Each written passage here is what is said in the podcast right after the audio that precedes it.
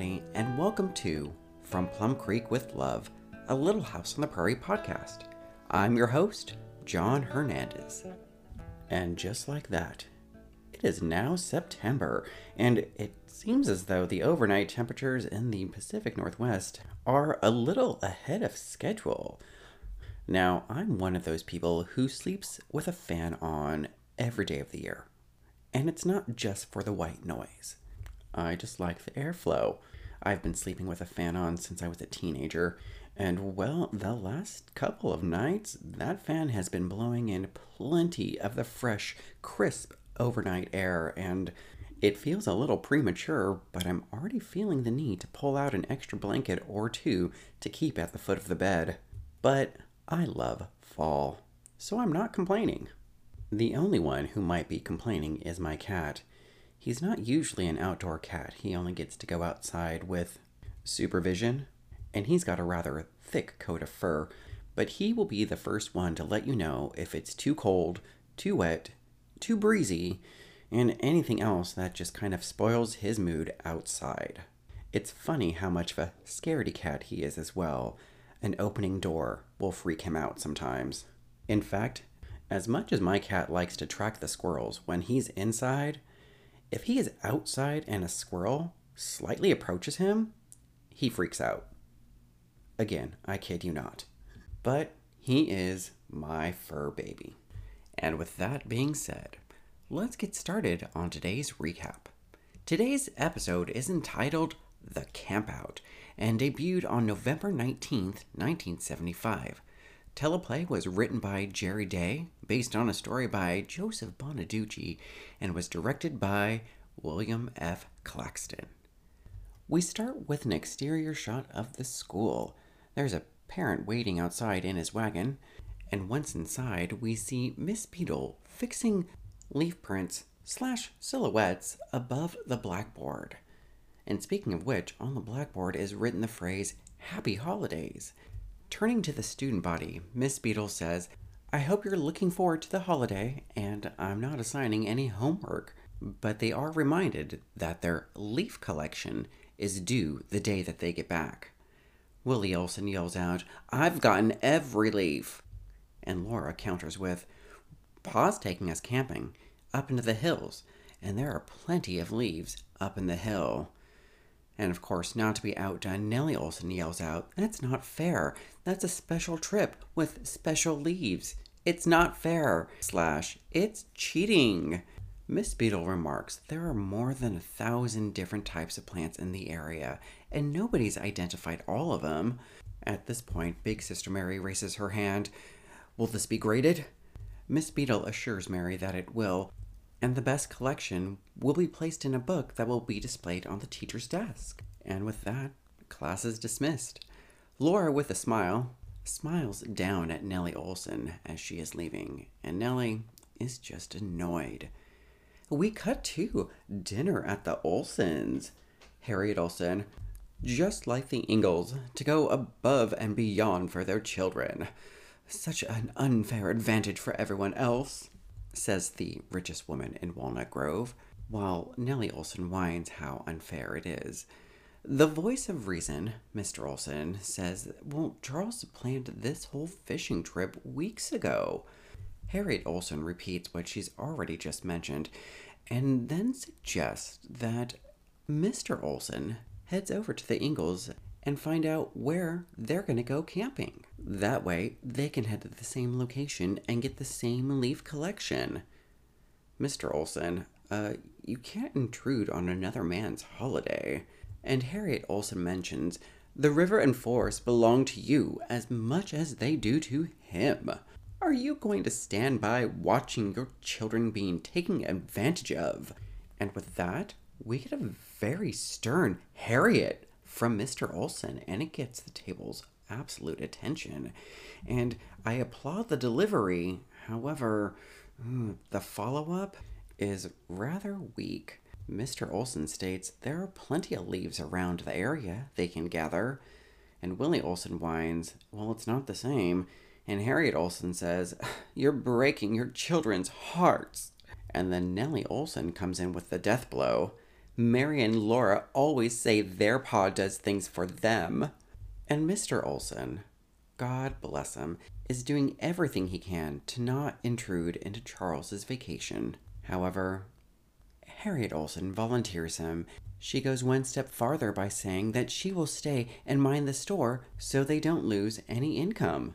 And well, the idea of spending 2 days out in the wilderness without Harriet does seem slightly appealing to Mr. Olson, although he is unaware of where Charles and the girls will be heading off to go camping. That's when Harriet suggests, well, you should ride out after supper and ask him. Mr. Olson takes a moment and then does state, well, you're right. The children do deserve an equal opportunity. At this point, Harriet and Nellie Olson exchange eye glances. And we cut to the Ingalls barn and, well, Charles is straddling some wood and drilling some holes into it. It looks like he's using an upper body ogrometer. And, well, it's also after dinner because Mr. Olson is showing up full of pleasantries. It's a beautiful night, such good weather. He also mentions the new moon and how it's a good time to put your fishing line into the water. Speaking of which, Mr. Olson brought a new bamboo fishing rod. And Charles, wow, I've never used one like that before. And Mr. Olson, well, I'll tell you what, you tell me where you are and I'll stop by and I'll let you try one out. And Charles, bless him, well, why not come along with us? And Mr. Olson is stunned. Wow, that was easy. But it's Mr. Olson, and, well, he's truthful. So he does state the real reason why he is there, which is to help Nellie and Willie gather up some leaves along with Mary and Laura. And still, Charles is saying he's not intruding as long as those two don't mind roughing it. We leave at 6 a.m. on Saturday morning. And still, Mr. Olson is surprised and a bit more excited, but then also confesses that this was all Harriet Olson's idea to intrude. With a silent chuckle, Charles reassures Mr. Olson that he kind of knew what was going on because nobody usually drives out to tell Charles what a beautiful night it is. I would. And once again, Mr. Olson is having a hard time accepting this. He continues with, once again, this argument about an unfair advantage. So says the financially richest man in Walnut Grove. And Charles is still laughing. Even with Mr. Olson laying all his cards out on the table, Charles only says, 6 o'clock, Saturday morning. Meanwhile, up in the loft, the girls are getting tucked in, and they don't look like sweet dreams are made of this. In fact, Caroline says the two of them look like a couple of sour apples.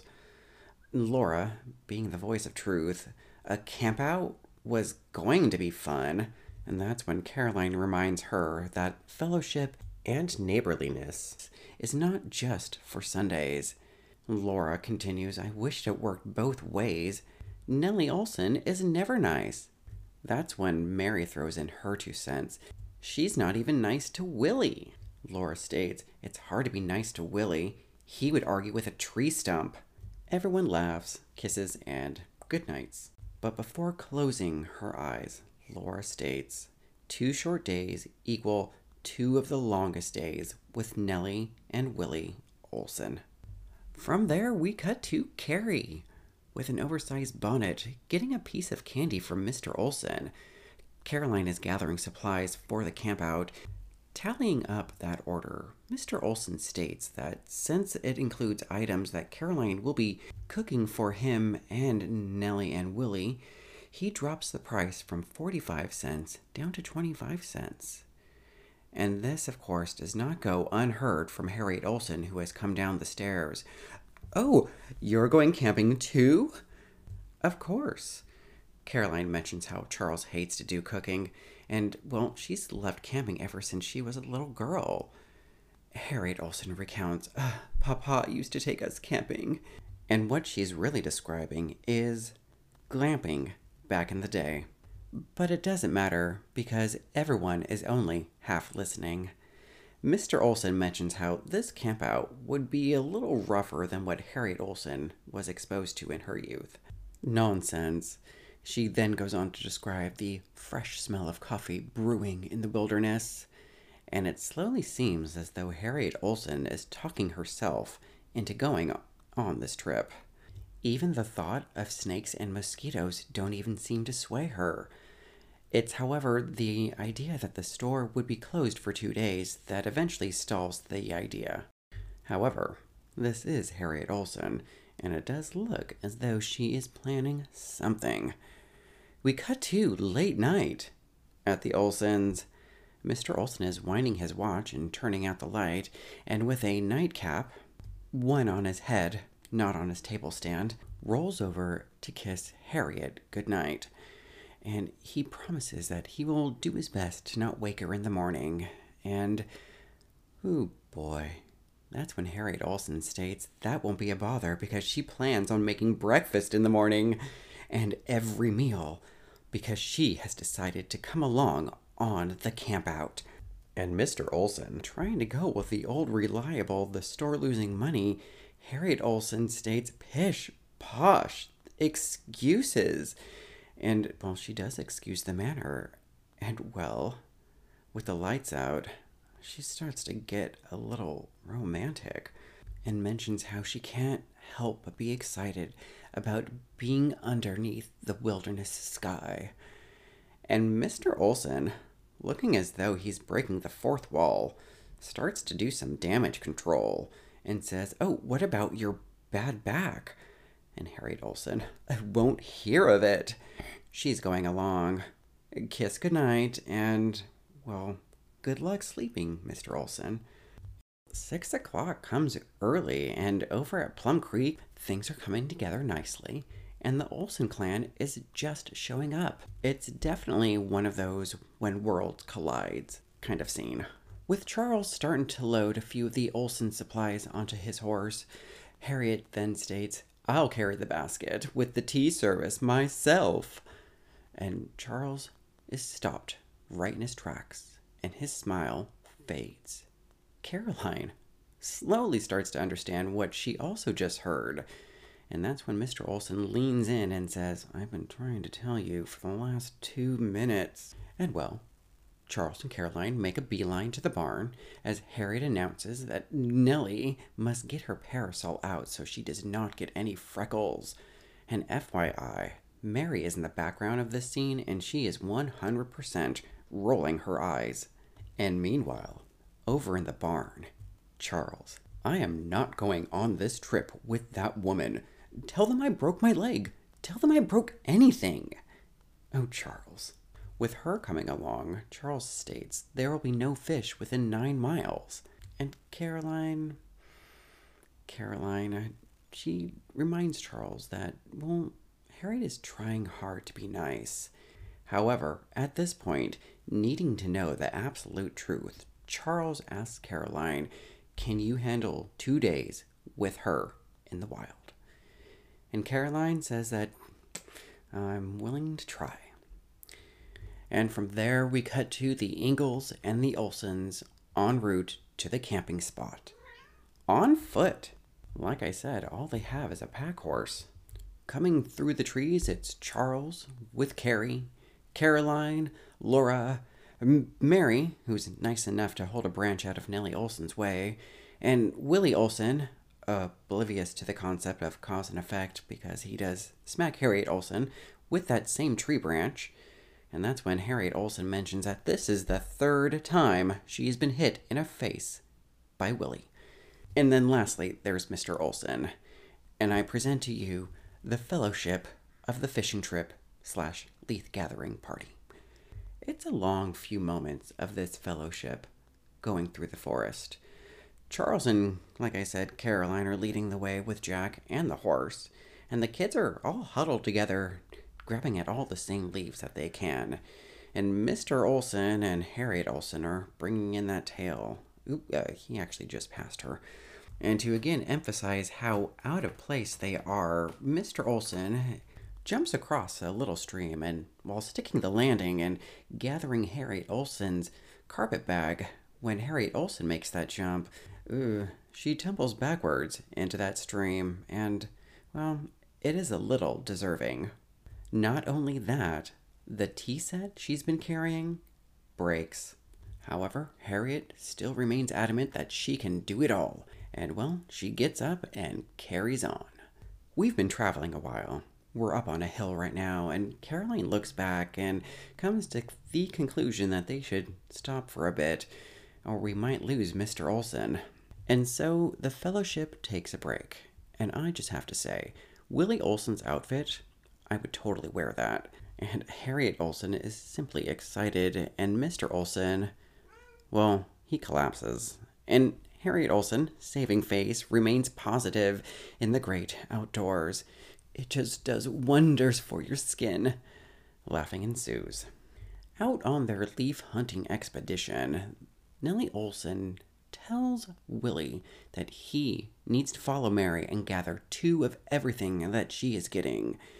And, well, Mary tries to get him to stop following and pestering her, but Willie responds, "I can if I want to. Besides, Nellie told me to." And, well, while looking around, Mary notices one particular plant with a certain prong count on its leaves, and, well, she makes a face and decides to leave that one alone. And, well, Willie, poor Willie. Willie dives headfirst into it. "It's all mine!" Of course, against Mary's warning. At this moment, Laura comes running out of the bushes and says, "Come on, it's time for us to leave." And that's when Mary relays what just happened. Annoyed, Laura states, "Ugh, he needs to be taught a lesson." And Mary is positive that he will, because that was poison ivy he dived into. There's a loving giggle from Laura. And we cut to the next part of our adventure, and now, no, there are no snow-capped rocky-type mountains in Minnesota. I have no idea where this campout is headed. And I just have to say, these are the mountains that Laura needed to climb back in The Lord Is My Shepherd episode. Well, after a number of hours of hiking, the spot is found. And it's actually a lovely spot. They've got refreshing water rushing by, and, well, everyone drops everything and they head to the water to cool themselves off. And, well, according to Charles, the hard part is over. It's now time to set up camp. And once again, the kids are set loose to gather those leaves. And while Charles slightly argues that it wouldn't feel right to not do any chores, Caroline says, well, there's an exempt because you are bringing home supper. And, well, Harriet Olson pretty much says the same thing to Mr. Olson, and not really sure he heard her correctly. Mr. Olson does a double take to make sure Harriet did mean it. And when she does, those 2 men grab their poles and head out. And, well, while those 2 men are talking rods, you know, willow versus bamboo fishing rods, Mr. Olson does apologize for, you know, kind of inviting himself along, as well as the rest of his family. Charles makes the comment of how happy he is they were able to come along. It seems as though their friendship is really kind of taking a turn. And slightly defending his wife, Mr. Olson states, well, Harriet just wants the children to have everything she didn't. And an inquiring Charles wants to know, what didn't Harriet Olson have? And Mr. Olson states, well, she had it all. The 2 men laugh and they head out to find a good fishing spot. And back at camp, well, needless to say, Caroline has already completed setting up their sleeping arrangements. And bringing over some branches, which I imagine are going to be used for bedding over for the Olsons, Caroline inquires if Harriet would like any help. And Harriet, she turns it down. She wants to know this sense of accomplishment by doing it herself. Caroline, again, offers to help, but follows up with saying, "Ooh, I never knew you were such a wilderness girl." And according to Harriet, there was a time when outdoors was my life. I used to be very athletic, you know. We know, Harriet.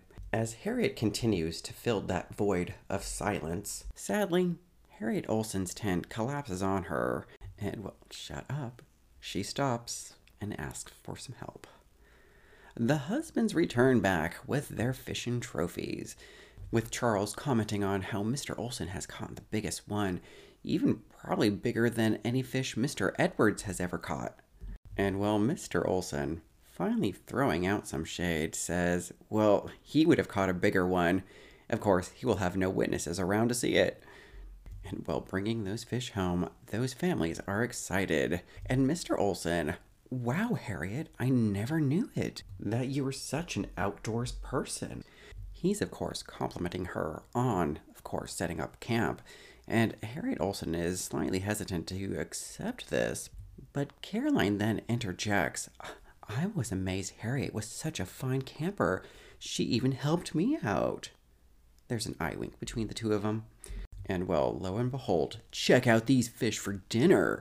Harriet Olson, absolutely grossed out, but very nonchalantly finds a way of casually plugging her nose. Caroline volunteers to cook all of the fish, but Harriet Olson will not have that. And while this even surprised Mr. Olson a little bit, and at this point, Harriet instructs Mr. Olson to have a seat and put his feet up, because she is going to cook him a fish he'll never forget. Aww. And from there we cut to a fish burnt beyond recognition. And coming over and looking at that fish, Charles says, we got plenty of our fish left over.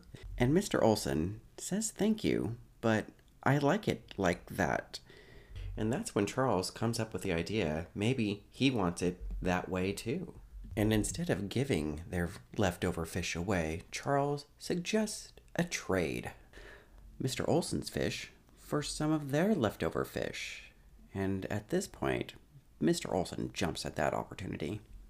From there, we cut to Caroline, Mary, and Laura looking at their leaves, and eventually we see them pressing those leaves in between two pieces of bark, and followed by instructions on to get ready for bed. And over at the Olson's campsite, Willie, look at my special leaf. No one has it, and I'm not going to share it. Interested in this particular leaf, Harriet Olson takes a hold of it and mentions how it feels like velvet as she's pressing it against her cheeks and her neck. And not too far away, Mary is watching this scene play out, and Laura then asks, what should we do? And Mary, we need to go to bed right now. Besides, she might not even break out. Following with, if we don't say anything, at least we won't be lying. And with one final look, Mary does state, she's touched it enough. Good night. We cut to the following morning, and Caroline is applying paste to Willie's face, following up with applying paste to Harriet Olson's face. Try not to scratch. And of course, the only question on Harriet Olson's mind is, why did no one else contract poison ivy? At this point, Mary excuses herself. Mr. Olson states, well, I'll stay and I'll take care of you. But Harriet objects, no, you go on a go fishing. You sure that's what you want? Yes. And without hesitation, Mr. Olson throws the coffee out of his mug, grabs his supplies, grabs Charles, and the two of them bolt. Free from their chores, Mary and Laura run to gather leaves. And then, wait, that's when Nellie Olson is following along. With Willie out of commission, she's gonna tag along. Well, Mary, being the fastest to respond, says, let's split up. I'll go on my own, and the two of you can go off together. And from there, Laura and Nellie are walking around through the forest. And, well, Nellie is very busy playing the snatch game. You know, snatching every leaf in sight. And their whole leaf expedition eventually takes them to the river, where Nellie Olson places herself right at the water's edge. Laura yells out to Nellie to be careful and not to fall in. And Nellie Olson replies back, don't say that, you're just trying to scare me. Famous last words. We'll never know what Nellie Olson found down by the water, because she falls in the river. And actually, it's less of a fall into the river and more like a slow melt into the river. Laura runs over and does what she can to help the situation, but the tree she's holding on to, its root system just gives way, and that plant carrying those two girls are set adrift. And, well, they are floating down the river. And back at camp, Caroline is busy making food, and Charles is a sandwich stealer. And, well, Mary is already back, and she's busy pressing those leaves. And where is your sister and Nellie Olson? Mary explains how they split up and how it was easy for her to move along through the forest without having Willie Olsen there. And then she compares Nellie to being just like flypaper to Laura. And we cut over to the Olsen camping site, and Harriet Olson is busy making lunch. And she inquires, where is Nellie? Repeating what she had just told her father, Mary tells Mr. Olson and Harriet, and thus a new task is set, finding the young ones. From there, we cut to Nellie and Laura's stunt doubles, doing the best job they can not to be identified, trying to catch hold of one of the fallen tree branches. They fail, they continue floating down the river and underneath a log. Not sure how this reasoning works, Laura says, "Oh, just around the river bend, it might be shallow there, and then we can get out." But Nellie Olson then states, "What's that noise?" It's the river, I guess, but the aerial shots reveal the girls approaching rapids. And we cut to Mr. Olson and Charles, still on the hunt, and they haven't really found anything. Then all of a sudden, a barking Jack finds a clue. It's like Scooby-Doo on the prairie. And what is it? It's Laura's leaf bag. Charles calls out to his daughter, but to no avail. Suddenly, Mr. Olson says, "You don't think they fell into the river?" And Charles, "Don't go chasing shadows or waterfalls." And speaking of waterfalls, Laura and Nellie Olson just had one of the rides of their lives. And well, there are no more rapids approaching, but there is a waterfall. However, the water gets momentarily really shallow, enough to the point where they can stand up, and Laura, taking charge, gets Nellie Olson over to the riverbank. And, well, instead of a thank you, we get, "It's all your fault. You tried to drown me." Which is then countered with, "What I did was save your life." At this moment, Laura confesses that she can swim, and she could have swam to shore at any time.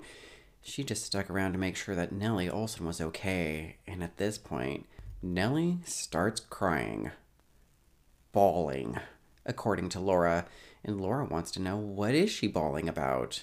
And Nellie, well, she just doesn't know. And you can finally see how soft Nellie Olson really is. At this point, Laura then apologizes for being mean, and Nellie Olson, well, she admits, "I don't blame you. I was just plain hateful."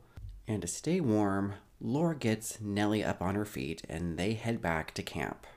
With paste on her face, Harriet Olson finds Caroline down by the river, possibly to pray. The two comfort one another. Harriet Olson confesses that this was her plan to come along on the trip the whole time.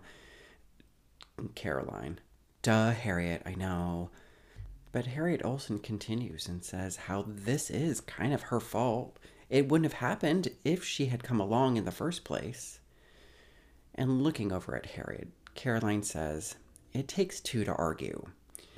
If the girls come back," which is immediately followed by a very stern "they will" from Caroline, Harriet Olson promises to be a better person. "I like you. I really do like you." And we cut to Carrie and Mary applying more paste to Willie. "You know, you don't seem as mean as my sister says. You're even kind of nice." At this moment, well, Mary's on the verge of confessing that she knew the plant was poison ivy, until we hear, off in the background, Charles yell out, "We found them!"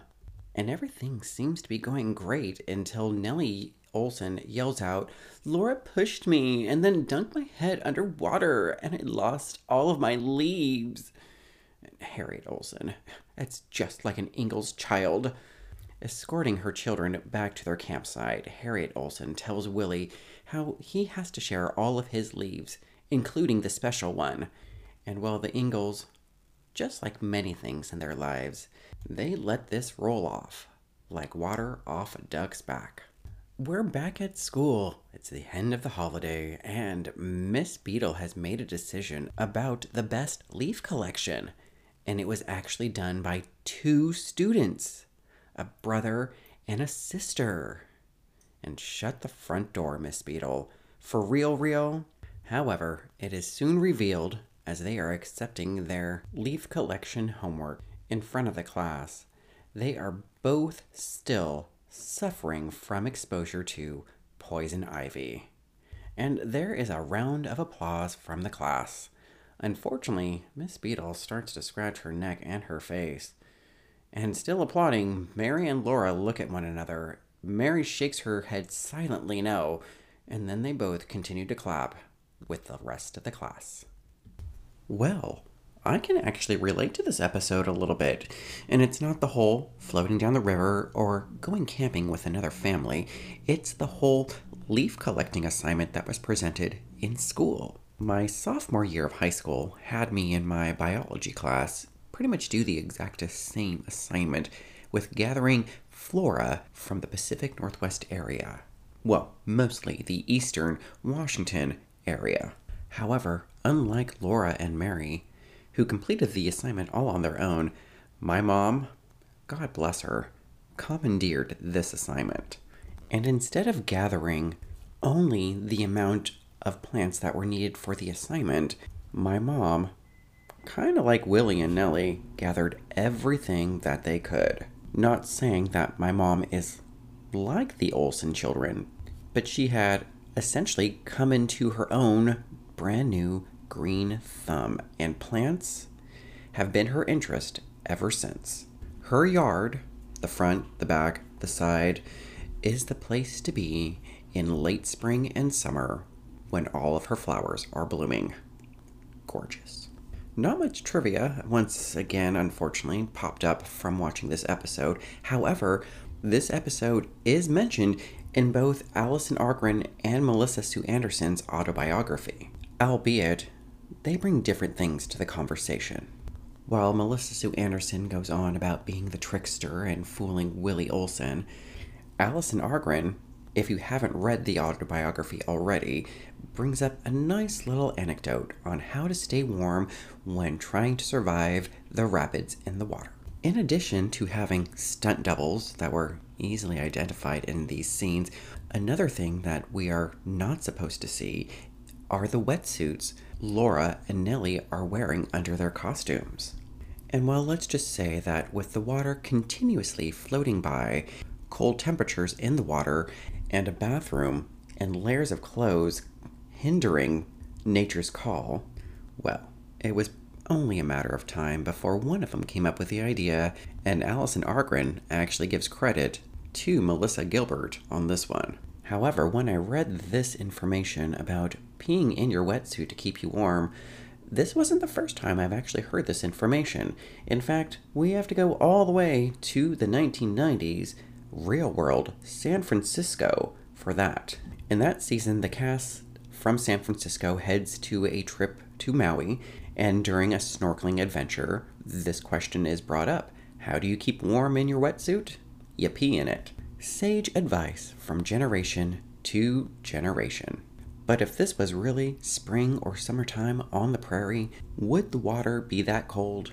I'm not entirely sure, but again, in the background in one of those scenes, as they are hiking along to their campsite, the Ingalls and the Olsons pass by some snow-capped mountains. And I'm sorry, there are no snow-capped mountains in Minnesota. There are, however, snow-capped mountains in the background of Sonora, California, the Sierra Nevada mountains, and the river these girls were floating on was the Stanislaus River. Again, all this information is contained within Alison Arngrim and Melissa Sue Anderson's autobiographies. And I will confess, I just started reading Melissa Gilbert's autobiography. However, this episode does not make it into those pages. And with that, let's get to reviewing and rating this episode.